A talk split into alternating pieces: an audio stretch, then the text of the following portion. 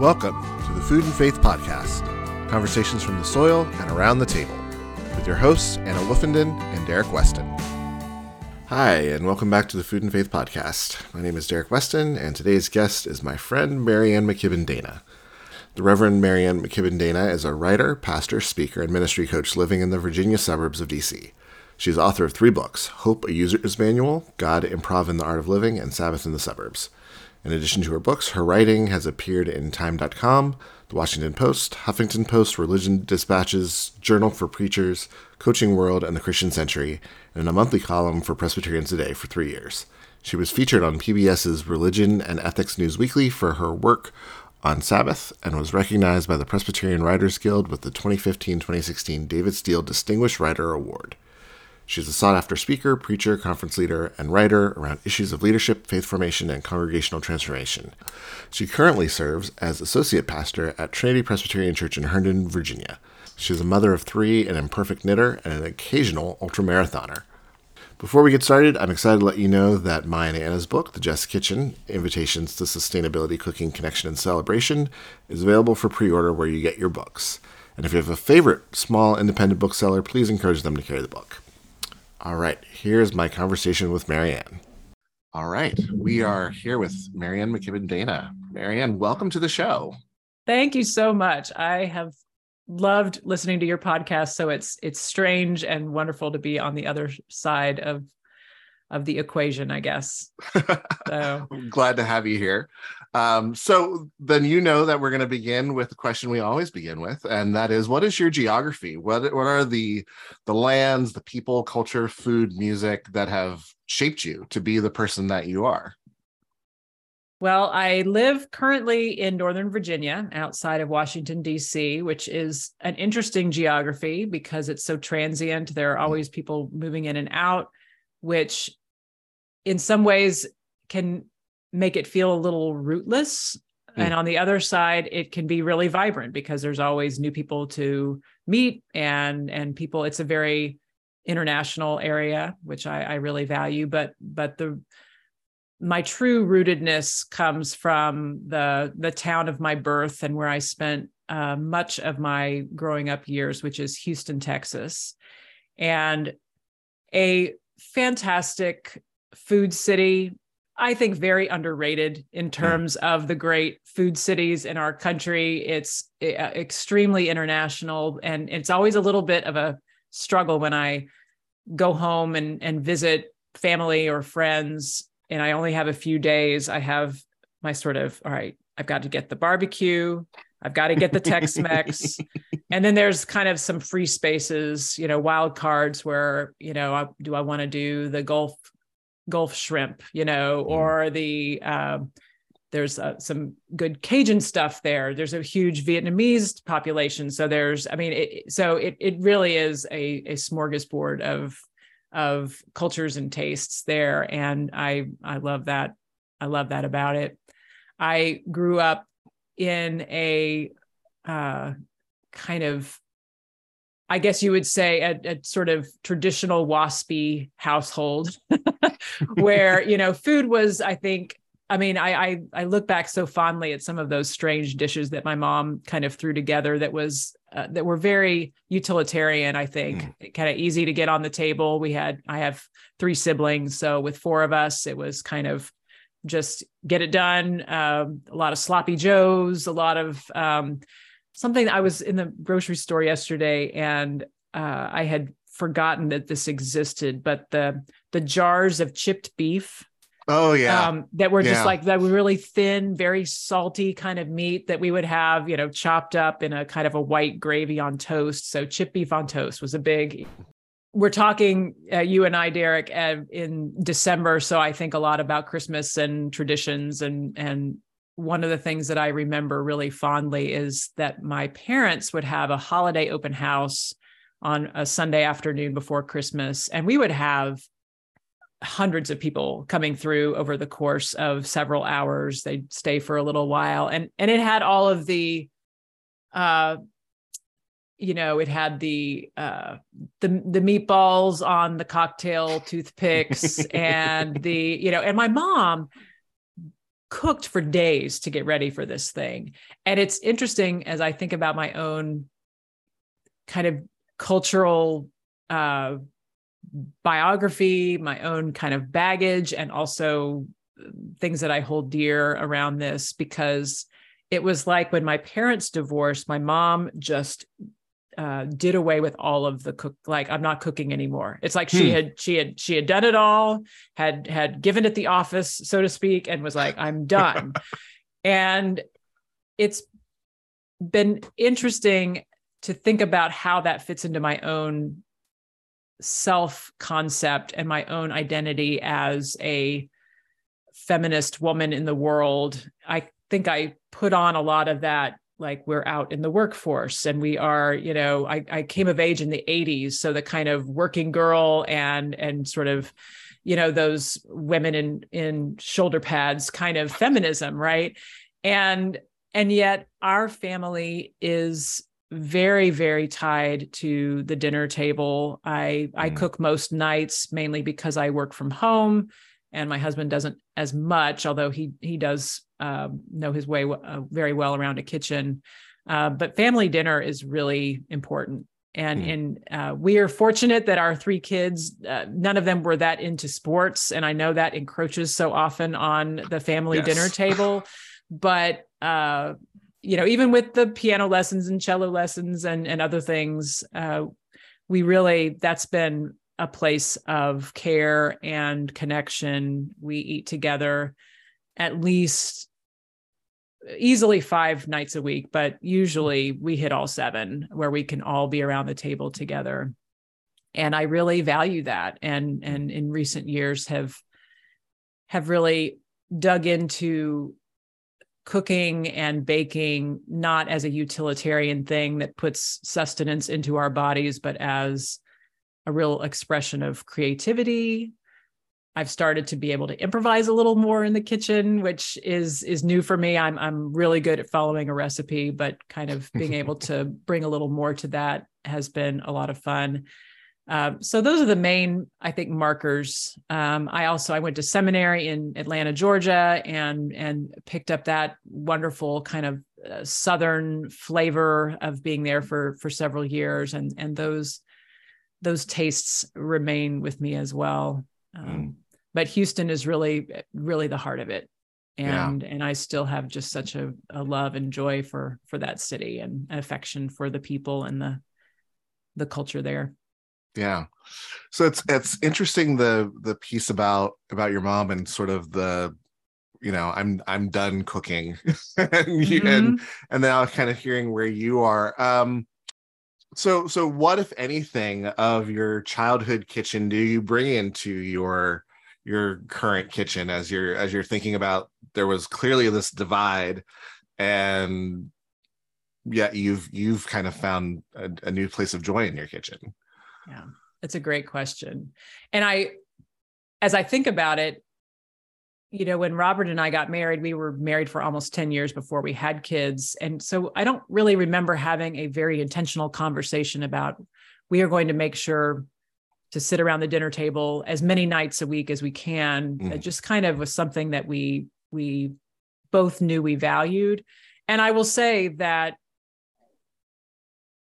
my own family valued that as well. And it was never stated.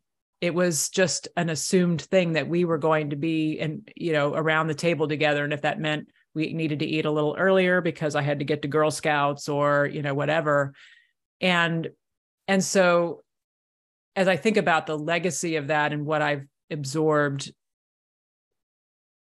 i really it's kind of a paradox that I have I've given myself permission to really play around in the kitchen and and try some new things and and yet even too much of a good thing can can feel overwhelming and i can easily get into like a uh, not a performance mindset but like a um I, it needs to be something new it needs to be something mm. out of a recipe mm-hmm. out as opposed to out of a box and and so i don't ever want to get to the point where uh, and i i respect and honor my mom's own kind of boundary of saying I cared for so many people for so many years. I'm going to care for them in other ways rather mm-hmm. than in the kitchen. Um, she then needed was a single mom and and had to kind of put her energy in other places.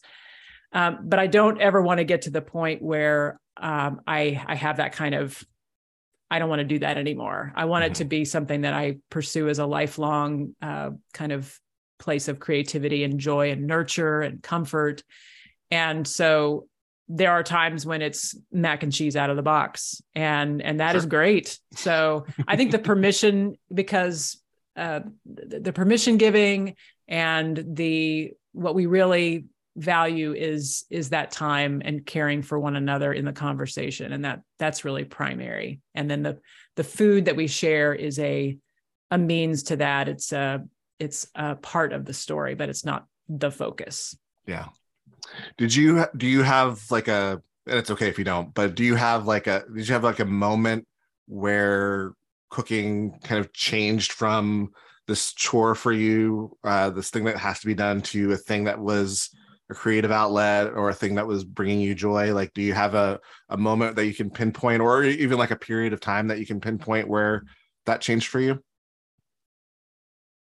I think the pandemic was was really key for me. I mean, I think it's been an evolving journey. So I, I certainly have always, uh, for in, in recent years, uh, part of it was finding the right the right tools. And I, am such a creature of the internet. Uh, I'm not quite a digital native, but I'm close. Um, mm-hmm. I'm 50 now, and so you know, from the time I was in college, the internet was a part of my life, and we have a shelf full of cookbooks that we do refer to from time to time, but I love the New York Times cooking app. It mm. is so easy to oh use. God, yes. so having the right tools, I think, actually was a was a big piece of it. And and certainly there are wonderfully improvisational things that happen in in kitchens that uh, maybe aren't as artfully equipped as we see in the movies and TV and you know on all of the lifestyle blogs and and Instagrams and everything.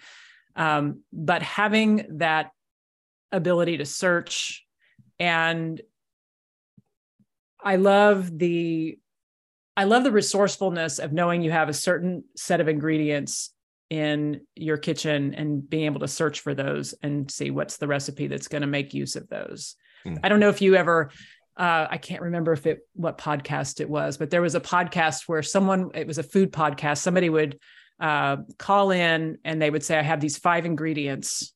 Uh, do you remember that one? I, I, I can't. I do, and I, am blanking on who I on who it was. It might have been like the Splendid Table or something. Oh like yes, that. yes, yeah. yes. Splendid, yeah, yeah, Splendid Table. So, um, what a fun kind of way yeah. to to think. And and you know, Derrick, that um, I wrote a book a few years ago about improvisation, mm. improvisation as a spiritual and life practice, and the ability to take just what's available and to make something that can be sustaining and and fun and creative is really is really delightful. Now that said, I love baking and I I love muffins are kind of my I wouldn't say my specialty because I don't do anything special with them, but I love making them because it's very like plug and chug. You just yep. you put the ingredients in. Baking is very it's chemistry. It comes out, but I like the little individual here's your serving size right and so it, it pleases me it just has a, a nice kind of um a nice feel to it so so those are yeah. some highlights i think i get that um then you have mentioned to me that you you have you've done a little bit of gardening that a little bit of gardening has entered into your world how's that going Oh my gosh. I have to tell you, Derrick, that you were one of my inspirations for that. Following your journey. And I I I can't remember if it's something that was peripheral to your growing up or if it's something that was was not at all a part of that that you have as an adult really come into uh, but i think i told myself i just don't do that i had a few experiences of killing plants and and i'm like well that's just a thing i don't do yeah. um and and i really do think the pandemic has upended a lot of things for a lot of people. Yeah. And it had a real impact on my sense of place. I think it did for many of us. We're we're walk, you know, we're walking around our neighborhoods uh, in a way that we because we just need to get out of the house. I mean, all of that sort of thing. And and all, part of it too, and this is going to sound really weird probably, but uh, I have in recent years, based on because of some projects that I've been working on, gotten interested in kind of apocalyptic fiction and mm. sort of end of the world kind of how do people manage when the world is falling apart sort of narratives mm-hmm. and i was like i don't have a lot of really useful skills in that area you know if if you need some post-apocalyptic coaching or um, you know a good a good article or sermon i'm going to be your gal but um and and part of it really was was this sensibility around about in, around improvisation and just giving it a try. Mm. like why do i why do i need to assume that that's just not something i can do?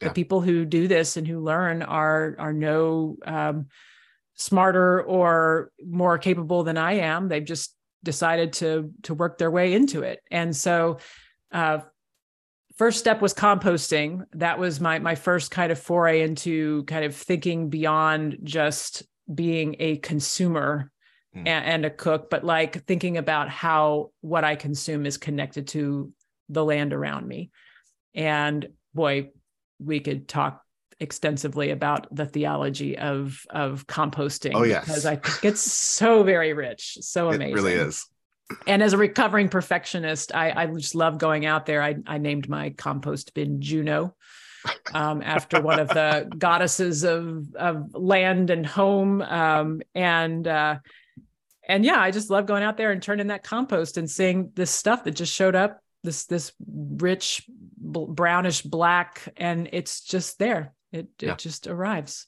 It's truly amazing. Um, but in terms of gardening, I uh, I'm still on the uh, the the waiting list for a community garden plot. I, I live in a townhome, so we don't have a lot of space in our own place for for doing that. So while I wait, I decided I I'm going to make the most of this time, and so I've got a number of containers going and some failures and some successes and it's as as we talk in early December, I've still got. I mean, the spinach is still going, and nice. um, we've got uh, carrots that we're going to be pulling. Uh, it's been a very strange fall because it's been rainy and hmm. we've had a couple of cold days. Um, but I really find myself loving it, and I didn't think that I would and in some ways i feel like i'm kind of becoming the middle stereotypical middle-aged lady who you know now putters around the garden but uh, so be it. I'm happy to be a stereotype. There are worse things. Yes there are worse things. that's things. right. That's right. That's right. So. My grandfather had a garden as i was growing up and my my mom you know claims that she did not get my grandfather's green thumb and we have we have arguments about that. I i argue that green thumb is not a real thing. Yes. Um, but you know, it's one of those things that really uh, sort of took off for me in adulthood, and um, yeah, it it changes your life. It, it changes really your does. life, and and my God, there's so much theological work to be mined from gardening. Yes, absolutely, um, and and well, a lot of like yeah. giving up of control for instance right right exactly well and and as you know you know my most recent book that talks about hope and is trying to think about how do we think about hope beyond kind of convenient and very simplistic categories?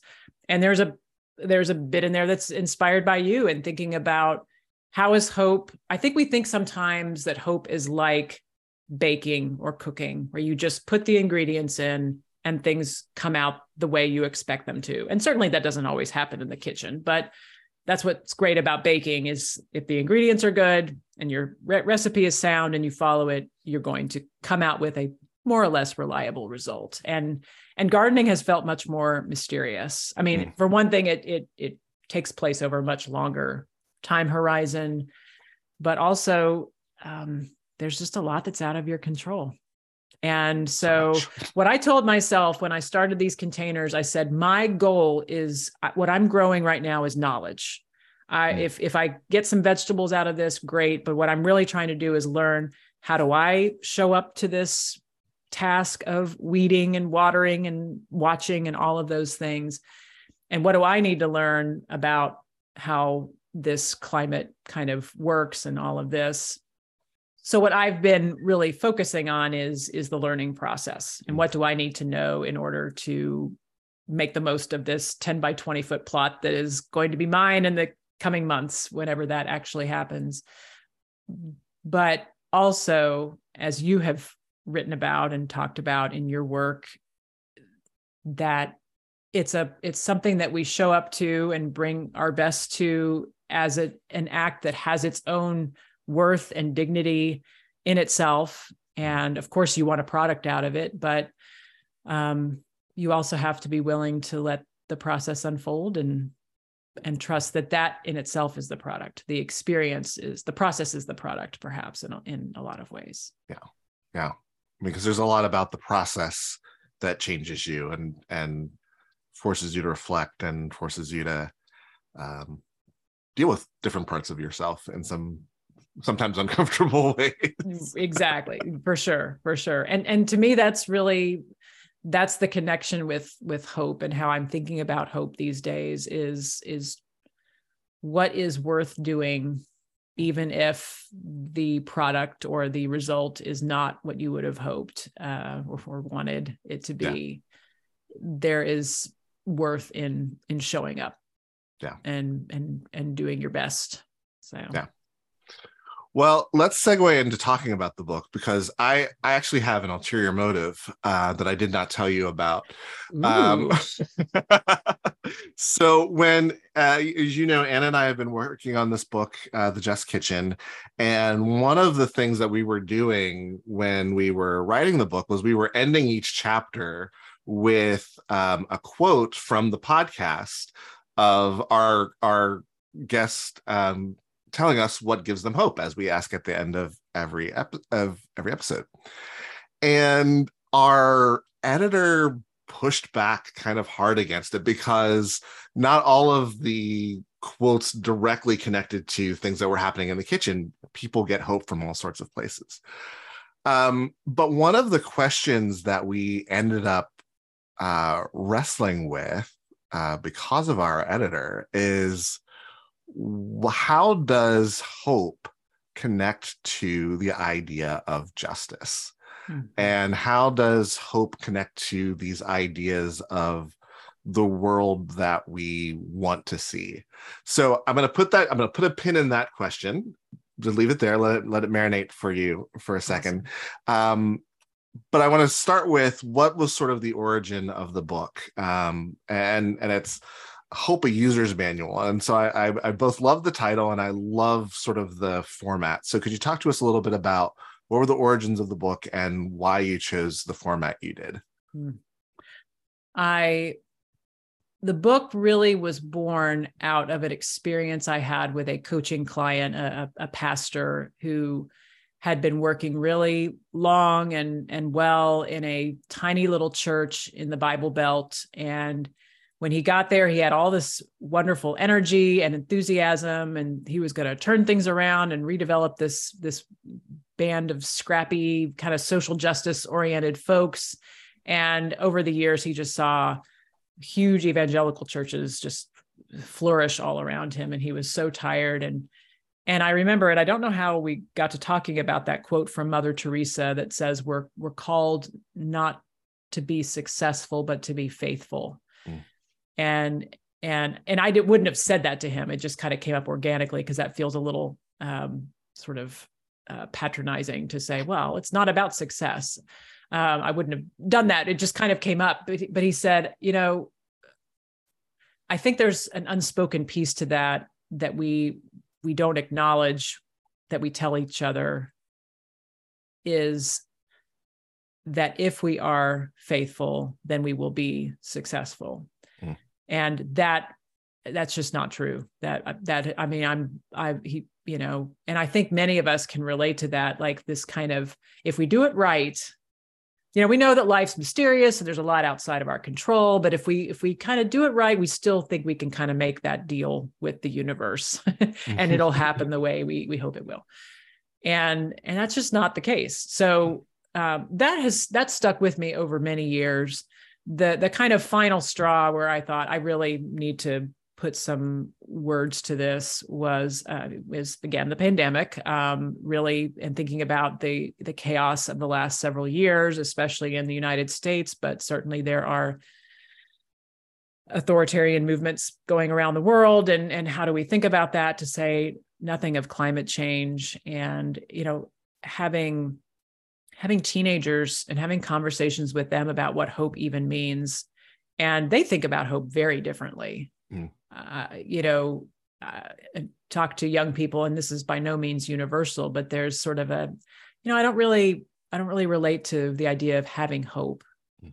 and yet these are you know the the young people i know who say this are also very purposeful and very caring about the world and so if not hope then what or are we thinking about hope all wrong if it's essential in order to kind of get from point a to point b so it was kind of an attempt to really interrogate some of those things. And also, as readers of the book will know, we were going through a pretty significant um, experience with our oldest, uh, Caroline, and a pretty significant depression that really impacted high school uh, in a in a pretty profound way. Uh, the kids doing well at this point, sophomore in college, and and and yet I even put that coda on there with some hesitation because you know these things come in cycles. And and so i don't i don't want to put that into a little pat narrative of like we went through the dark forest and now we're all better because i think that's the problem with how we usually talk about hope right? Mm-hmm. just hang on and things are going to get better. Well sometimes things don't get better and how do we have hope then? Or do we even need hope? And so that's where the book kind of came from. And and to be honest so there are six sections to the book. And there's sort of what hope is not. So i want to deconstruct a bunch of stuff that i think our our culture and and especially woven throughout the book i hope i hope enough is what i see as an important critique of a very white middle upper middle class kind of view of hope which is it's essential it's really important and it's also very product oriented like you know and that works well for people for whom the world is set up to work for you. Mm-hmm. so, yeah. you know, voices on the margins have other ways of thinking about hope and I didn't want to speak for them but allow them to speak through through the book. But anyway, a lot of deconstruction in the first section and then the, the subsequent sections are kind of what hope is and thinking about hope as an embodied phenomenon, thinking about it as a narrative and goes on from there. But what is I think different from the way I've done other books that I've written is the reflections are very short. So each of those six sections has, um, you know, between seven and 10 mini reflections that are like no more than a thousand words long. And I have to be completely honest and say that I wrote it that way because that is all I was capable of writing. Mm. The idea of having a sustained argument, a, a, a, sustained kind of series of assertions that I was making was just more than I could do in the middle of a pandemic and having just kind of walked with Caroline in this difficult position. And I kind of banked on the fact that probably in our chaotic world, there are going to be people who who will benefit and will will appreciate just little nuggets, right? Mm-hmm. That hopefully are not simplistic, but they're short enough that you can kind of grab one and go on with your day. So that is the that is the format of the book. And you know there's a lot of ways to talk about hope but having a, a way for people to kind of dip in and and get a little a little something to think about has been was how it came out. Yeah. And and i've i really appreciated as i read it um because you you you one i love your writing. And i think um you do a great job of of one your prose is is very well written but you also weave in these beautiful images from from whether they're literary uh, images whether they're film images um, whether they're um, theological images um, and and you've kind of woven them into these really easily digestible um, chapters that I think do reframe what hope means for us. Um, because hope is um, kind of an abstract right and and like there's uh, i think one of the things that you know early in the book you talk about the fact that hope is not optimism and i think that so often is where people get stuck is that what what they're you know, I I don't know that I consider myself a very optimistic person, but I would say that I'm a very hopeful person. And I think you helped put language to that. Um, and, I, and I think that is connected to, um, and I and I and I appreciate your naming this. I think that is connected to a very white middle class post World War II um, idea of things are going to work out for us. Um, and and so I'm I am interested in in hearing just uh, if you wouldn't mind drilling down a little bit on uh, a couple examples of of how those ideas of hope are um, rejected or subverted when you're talking to people of color, when you're talking of other marginalized groups. Um, how how hope doesn't look like that idea that is so kind of uh, baked into the dominant culture. Yeah, yeah. I remember when one little tidbit, and then I'll talk about a larger theme that I hope really came through in the book. Um, when uh, when Jacob Blake was shot in Kenosha, I remember Austin Channing Brown tweeting, you know, at times like this, I'm I'm asked, do you feel do you ever feel hopeful? Do you feel hopeful? And and she said, white white folk usually mean, are you optimistic? Mm-hmm. And we can quibble, you know, optimistic and hope, and and I think sometimes we use them interchangeably. And I, I like you, I feel like they are two different things.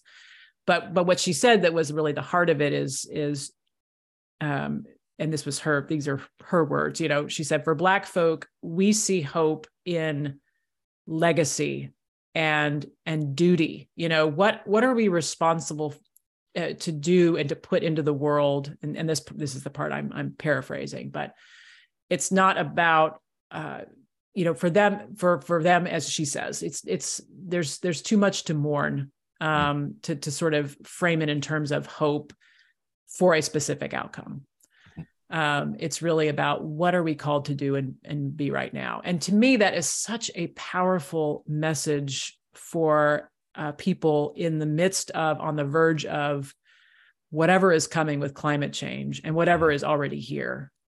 Um, and and another voice, and this didn't make it into the book. I promise I'm going to get to the part that's in the book, but I remember hearing uh, Jane Goodall, um, sort of wonderful, you know, uh, biologist and and kind of uh, you know studier of nature and and um, uh, zoology, especially around chimpanzees. She was talking to Ayana Johnson, who is a woman of color who does a lot around climate, and they had this argument about hope. And Jane Goodall, who's also from a different generation than Ayana, who's a younger woman, is like, "How could you not feel hope? Like we'd be lost without hope." And mm-hmm. Ayana's like, "I do not need hope. I need to think about what is the right moral thing to do with this climate crisis mm. that is coming and that's what guides me not is it all going to work out okay you know we need to have hope that it can get better it may not get better mm. and and i i found that really compelling and and empowering in a way and and putting it into my own personal kind of uh, you know family situation certainly i I hope. um, I, I have, uh, and I even trust on some level that that as bad as things are with my kids' mental health, it will not always be that way. That, mm-hmm. that we can get out of it. But in some ways, that became a burden. That expectation and hope mm-hmm. that things will get better. Because right now, what I need to do is just be present mm-hmm. and not impose a narrative on my kid that that it will be okay right now it's not okay right now it's terrible and mm-hmm how to accompany someone in that.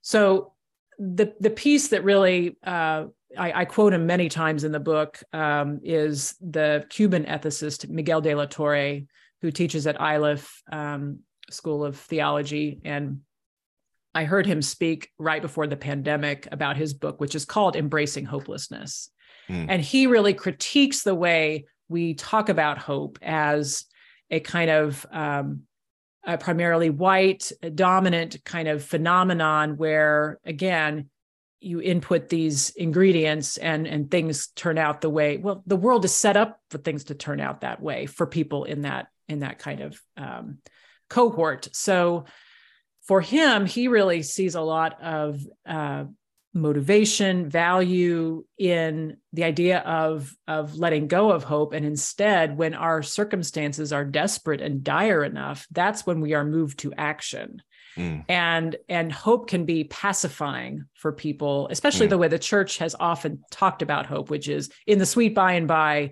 you'll be okay right you're yeah. going to go to heaven yeah. so don't worry about your your dire circumstances and the way that i'm oppressing you you know in that sort of missionary kind of uh, uh, project so um, so that has been really powerful and i think liberating in in a lot of really important ways for me personally and i hope for others who will read it yeah i i think so um and I also want to circle back to this idea of of the generational differences. Um, my friend Talitha was on the show. Uh, uh, it'll be a couple months ago at this point, um, talking about her book on climate change and and working with young people around climate change. And she echoed a lot of what you just said.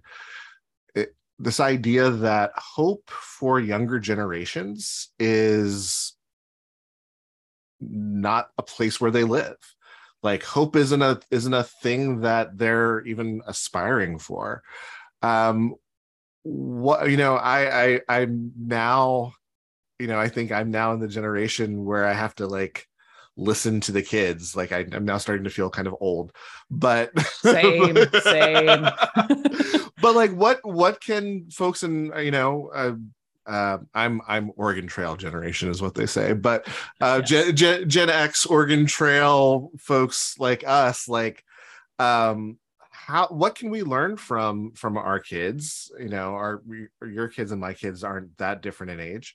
Um and and the ways that they're approaching and showing up to this idea of hope.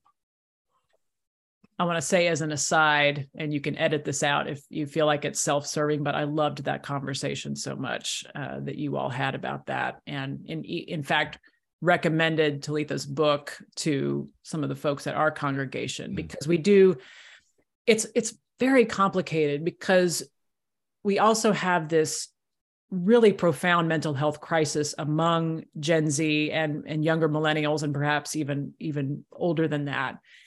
And I think what folks who are older and sincerely want to help think we need to do is help give young people a sense of hope. Like that's that's the antidepressant that is needed, right? Mm-hmm.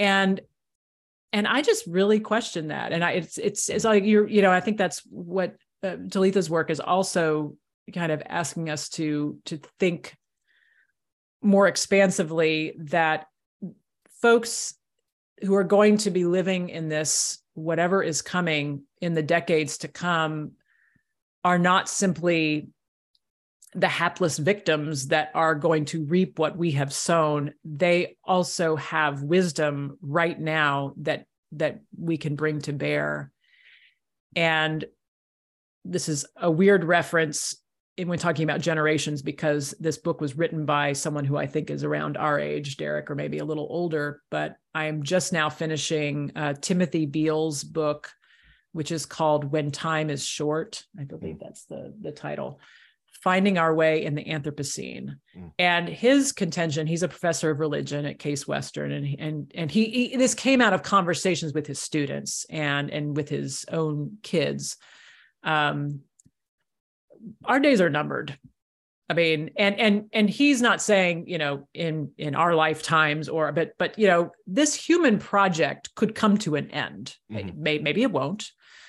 Um, but how do we live and how do we find wisdom for living right now if that if that is the case rather than oh that won't happen we'll we'll figure it well there's some really lovely ways to think about what it means to be with one another and he uses the analogy of kind of palliative care mm. um, and thinking about which is distinct from hospice care uh, palliative care is about kind of harm reduction and and it's an embodied kind of experience. And it is about um, bearing witness and being with one another you know anyway it's really a fascinating read. And just kind of i mean it's not that he's not talking about hope but he almost just kind of puts it over on the shelf and says hope or no hope here are some ways of thinking about where we are right now. Mm. That's I, I mean I love um, when I was doing work with uh, I still am doing work with folks who are living with HIV. Um, harm reduction was just such an important part of the conversation and i think it needs to become a part of our conversations on so many of the big issues that are facing us is like what can we do that is going to diminish the amount of suffering for the world um not going to fix everything not going to solve everything but we can make things hurt less yeah yeah and and i just think that is that is a really important stance i think especially for people of faith for us to have that that posture that we can do less harm in the world mm-hmm. Mm-hmm.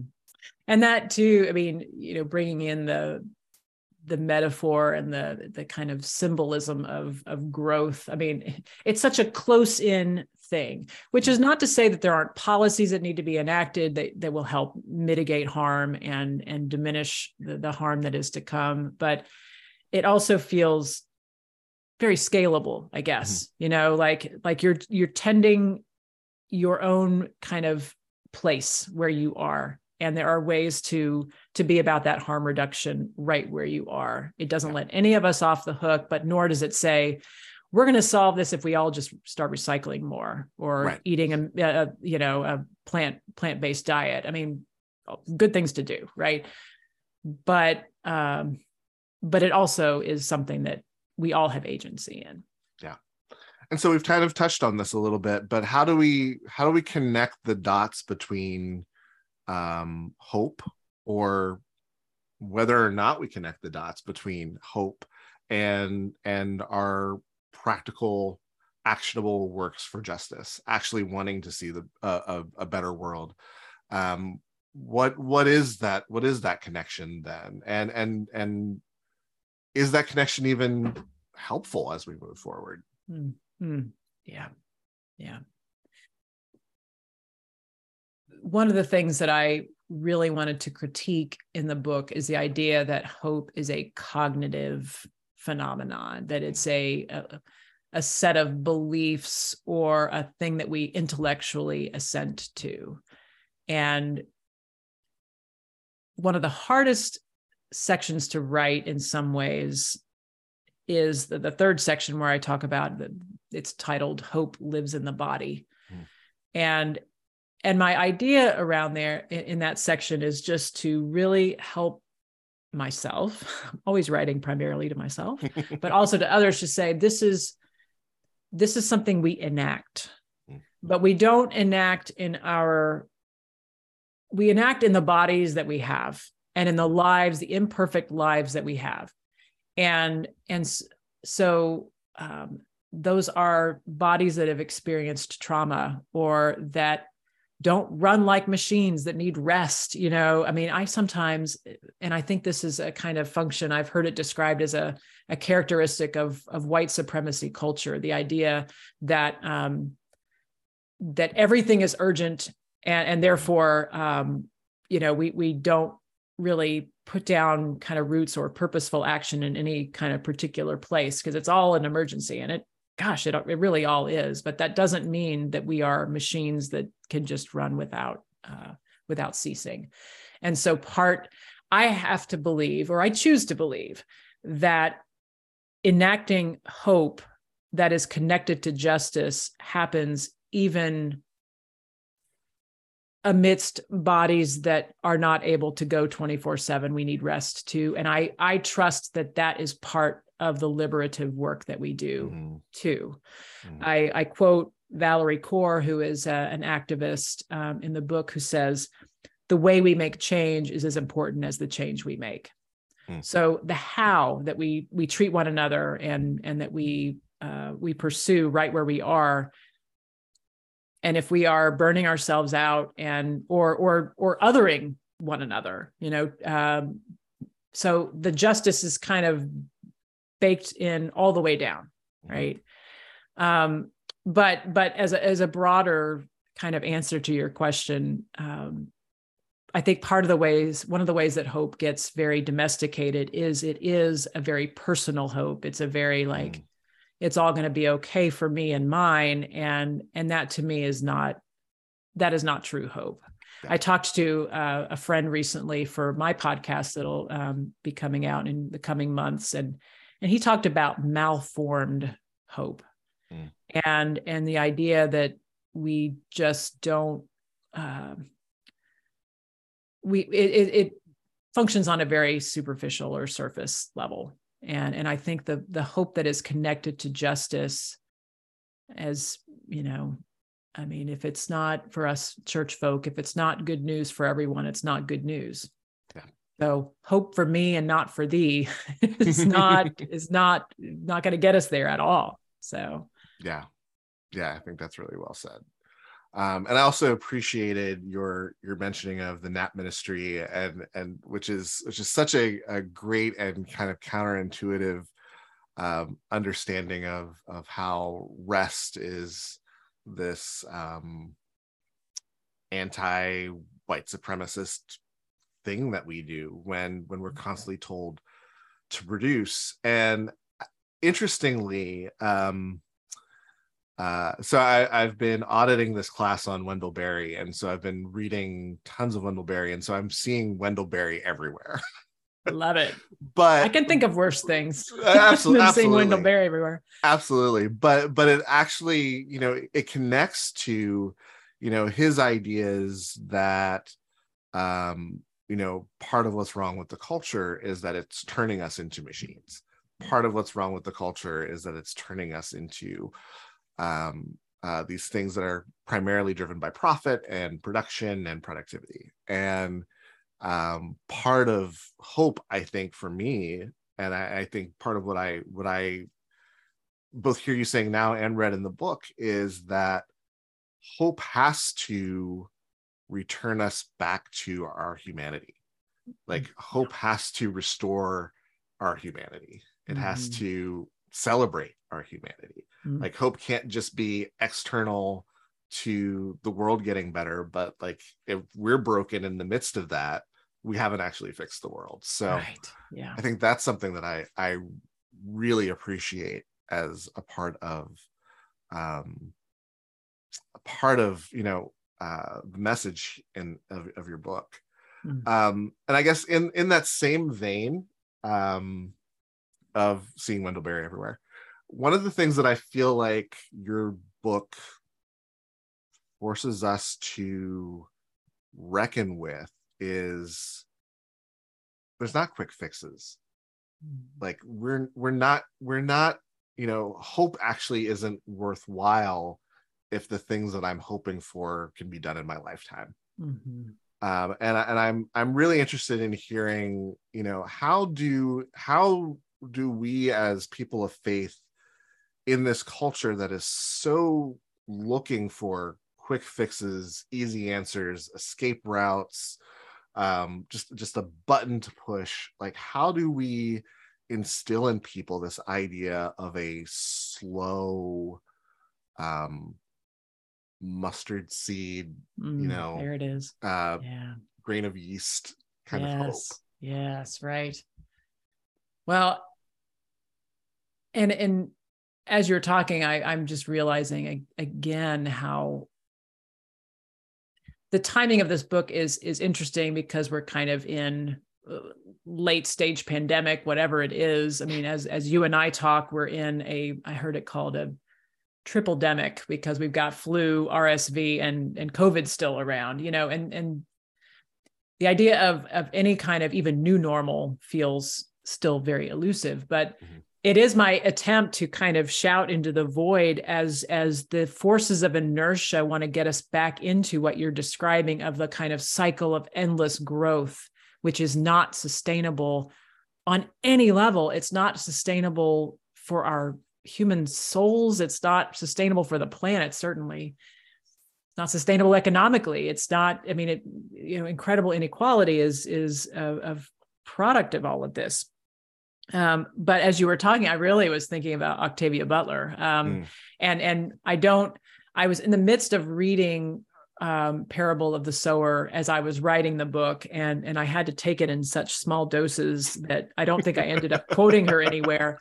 Um, but the I'm so struck in that story um, that Lauren, who is in the most dire kind of danger and abject terror uh, in this world that you know has um, swirled into chaos all around her and yet she holds on to this hope of the destiny of humanity is to live among the stars mm. and mm-hmm.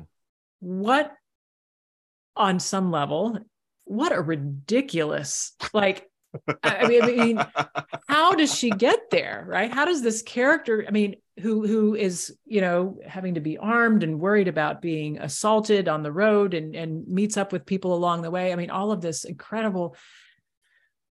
And it's it's weird to call it a hopeful story, but I I I, I think it absolutely is, and and not because of that but i think it functions that that that idea of living among the stars but for her it functions as a um a sort of a, a, approximate purpose or a or something or maybe a far off purpose that that to, to work towards and for her that functions maybe as hope i don't know mm-hmm. um a possibility right mm-hmm. um and and i wonder and maybe this is i'm not sure if this is an answer to your question but it's what i i think of when as i think about this is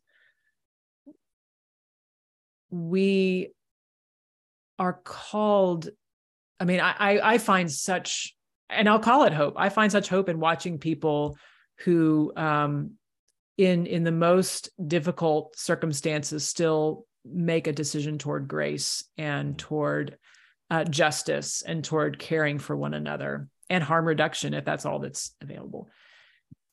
And and maybe that's enough. Um, but I just I'm so intrigued by by Butler's um, fleshing out of this character of Lauren, who also has this this aspiration or this this yearning um, to leave this earth and to live elsewhere. You know, yeah. And and how do we? And maybe that's a conversation for faith people too. Is like how does our eschatology, how does our sense that this is all going somewhere not provide an escape, but stir our hearts enough that we are caring about the here and now. Yeah. Yeah. Yeah, Octavia Butler gave us a lot to chew on with Parable of the yeah. Sower and Parable of the Talents. Yes, uh, it's they're they're they're hard books, but they are ultimately hopeful. Mm-hmm. Um, they are ultimately about um, what we're capable of, what we're capable of building, and what we're capable of building in community, which yeah. I think is really what's beautiful about about those. And and i think for me i think one of the other things that i that i take away from this conversation is that um hope is rarely individualistic. Hope is so often communal yeah. um and hope that's individualistic isn't real hope um mm-hmm. well said so so having having written this book having sat with this topic now for for the amount of time that you have um, you've talked a, you've you've hinted just a little bit but what is what is right now giving you hope what is um, giving you sort of the, that resilient uh, hope that that allows you to keep chugging along and doing the work that you're doing. I'm going to say this knowing that it could be like one of those things where you like hear you learn a new word and then you start to see it everywhere. And and it could be you know this could be my own confirmation bias but one of the things i think about hope is that uh, I, I, quote kwame anthony appiah who's a philosopher and he talks about um, useful fictions um, and just what what is it helpful to believe about the world in order to be who I want to be. I mean, that's that's what I understand in that. And and so I'm going to say this, uh, even if it's a useful fiction for myself, but it really feels like more and more people are having the kind of conversations that you and I are having. And I mm-hmm. don't mean me in particular. I mean, I'm just one little piece of, as you say, that this is a communal thing, but um, you know, podcasts like yours and places where where we are really interrogating, questioning rejecting the ways that the world uh, kind of churns on dysfunctionally and and says that's no hmm. no more and and certainly that's nothing new um, I, I think we're we're joining a um, I, I quote Fred Hampton in the book of the Black Panther Party, who says you can you can uh, kill the revolutionary but not the revolution, right? I mean, I, this is this the beat has gone on for a long time, but maybe it's just that I'm tapped into it in a way that I I haven't been.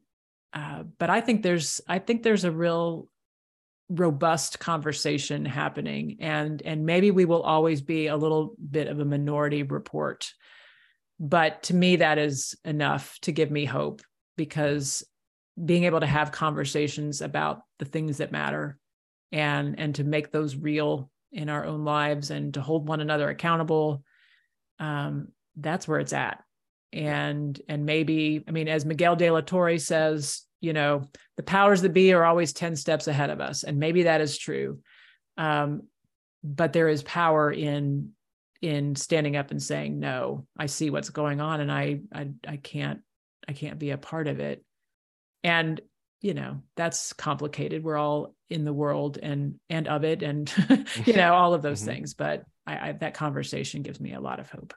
Yeah likewise and i'm so grateful that you have given us and, again uh, the the format of this makes it so user friendly uh, makes it so accessible so, such a like i can read this put it down reflect on it or i can keep going and connect the dots. And so just really grateful for you and for this book. Um, how can people connect with you because i know that you have you have sort of um, disappeared from social media uh, so what are what are some ways that people can connect with you and the work that you're doing Thanks. Yeah, that's been an interesting experiment, and there are aspects of it I miss, but uh, yeah, it's it's been an interesting uh, process.